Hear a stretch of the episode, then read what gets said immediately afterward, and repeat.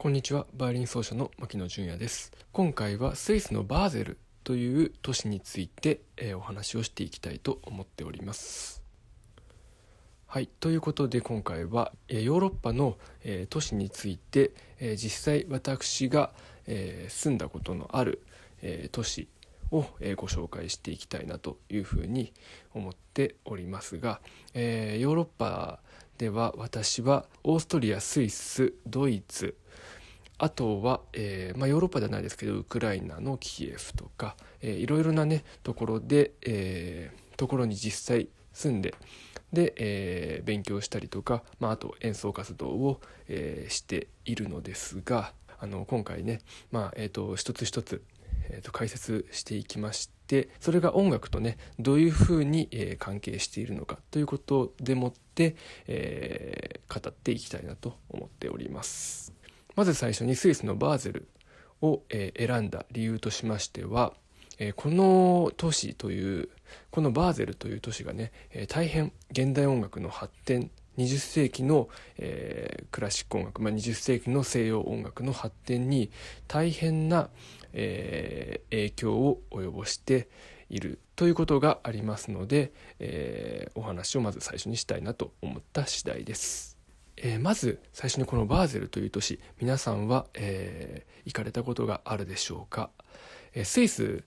では、え、このバーゼルというのは非常にあの面白い位置というかにありましてというのもスイスと、え、ドイツとフランスこの3つの国の国境にあります。なので、え、バーゼルから、え、歩いて10分とか15分とか、まあ、電車で5分とかするとすぐフランスに行けたりとかドイツに行けたりするっていうあの大変あの、まあ、日本ではちょっとね想像できないようなところにあるわけですけどなのでいろいろなね国をつなぐ通貨の都市というかそういう役目も果たしています。そこのバーゼルにはフライブルクミュールーズバーゼル空港だったかなっていう名前まあその各都市ねフランスドイツスイスの都市を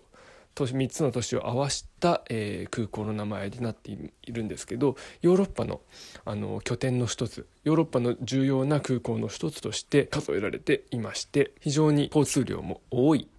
いろいろなねあの航空便が発着離陸していく、えー、空港となっております、えー、スイスというのは各都市にまあ、役割というかねそういうものがあの明確に結構ありましてでまず最初に行きますと首都のベルンというところは行政の都市そしてチューリッヒというところは経済の中心都市、えー、そしてジュネーブというのは、えー、国連の本部がありますので、えー、その国際的な都市といいましょうか。で、えー、ローザンヌというところは、えー、オリンピックいろいろなねオリンピック関係のことがあのそこに集約されていますのでオリンピックの都市そしてバーゼルは、えー、文化の都市というふうに言われておりまして、えー、なのでねそのバーゼルには、えー、重要な現代美術で非常にあの重要な、えー、バーゼル一律美術館というものがありましてそこにあの世界からねあのたくさん素晴らしい現代アートというものが、えー、常に来て展示会をしているという状況です。まあ、もちろん現代アートに限らず、えー大変重要な作品があって、まあ、美術館としても非常に重要なアメリカのメトロポリタンとか、えー、そういうあのレベルの超一流の美術館がそこにありますなのでバーゼルに行ったらまずこの美術館を、えー、ぜひあのー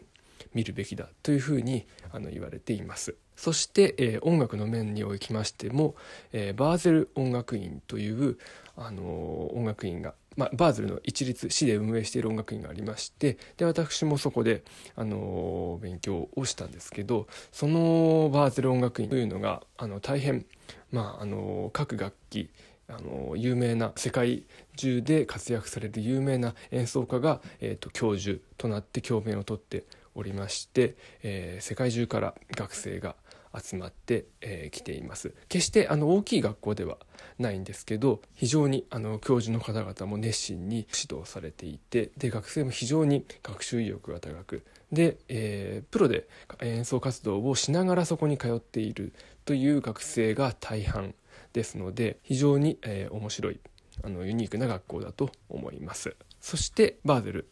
には、えー、工学クラシックのその、まあ、時代で言ったら、えー、1500年1400年1500年ぐらいバッハのもう少し100年とか前の、えー、音楽にも非常にクラシックのみならずね、えー、力を入れておりまして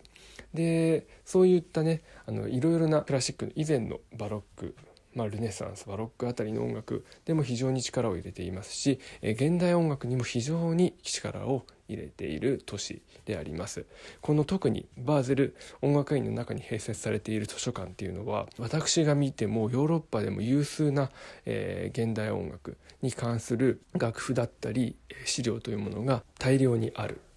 えー、図書館だなというふうに思いましてで学生がこういうものが欲しいと言ったらもうすぐあの学校側がねあの注文してあのその資料を取り寄せてくれるという素晴らしい図書館を併設している学校でもあります。そして、えー、バーゼル市内に、えー、ここがまあ現代音楽で一番ポイントなんですけどパウル・ザヒャー・シティフトゥングというパウル・ザヒャー財団っていうんですかね日本語で言うと。そういうものが、えー、バーゼル市内にありまして非常にこの財団というのは重要でしてここではですね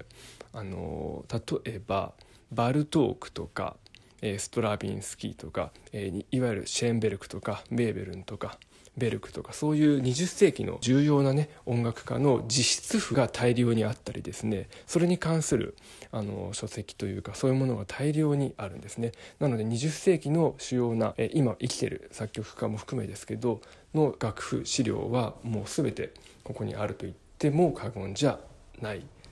んですよね。現代音楽のまあえー、情報の聖地と言いましょうかメッカと言いましょうかそれぐらい行ってしまってもいいんじゃないかなと思います。なので、えー、この財団には、えー、まあ、図書館的な機能もありますのでもう全てのね現代音楽の資料が揃っているということで、え、日夜世界中からたくさんの、え、音楽研究家だったり演奏家が、えここに来てで情報を集めて行っているというところが、えーと、バーゼル市内にあるんですね。で私もあの現代音楽